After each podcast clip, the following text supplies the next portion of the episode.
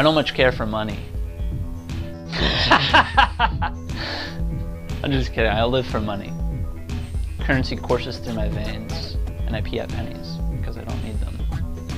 So this week, we take a look at my idols. Top 10 richest men and women in tennis. Serena Williams, $10.5 million. Kim Clijsters, $11 million. Venus Williams, $11.5 million. Caroline Wozniacki, $12.5 million. Maria Sharapova, $25 million.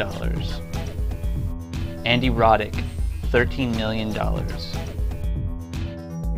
Andy Murray, $13.5 million. Novak Djokovic, $18 million. Rafael Nadal, $31 million. Roger Federer, $47 million. Next week, I get Marty Fish to retweet a picture of me and Sarah Palin going moose hunting in a helicopter.